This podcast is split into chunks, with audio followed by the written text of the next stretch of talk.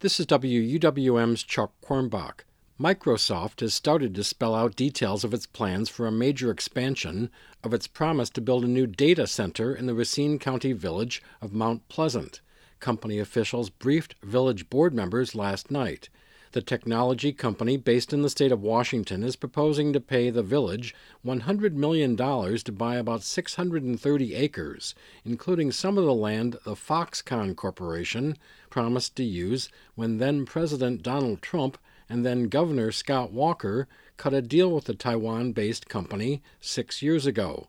Microsoft also wants to buy a nearby 400 acre farm. Put together with a land deal the company made with the village earlier this year, village attorney Alan Markowitz told the board 1,346 acres would be developed. And I'm a city boy, so I had to have people explain to me what 1,346 acres really amounts to.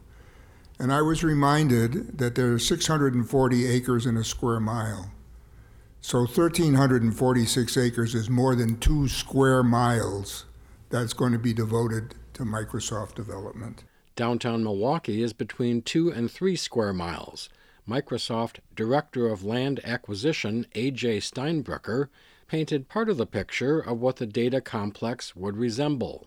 The data center building houses thousands of computer servers and data storage devices connected to the internet. These buildings are similar in size and appearance to a distribution warehouse, which houses this compute power. But Steinbrecher says the master plan for the complex is not complete.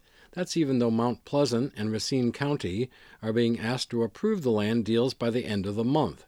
Steinbrecher and other Microsoft representatives did not hang around last night to answer media questions. Village officials did. Attorney Markowitz says he has faith in Microsoft. The last time I looked, just out of my own curiosity, as to what their profit margin was publicly, uh, it was over $12 billion a year in profit. So we're dealing with one of the mega companies of, of the world. But Markowitz says if company plans change and Microsoft does not meet its construction targets, Mount Pleasant would have the option to buy the land back at this year's prices. Chuck Quirmbach, 89.7 WUWM, Milwaukee's NPR.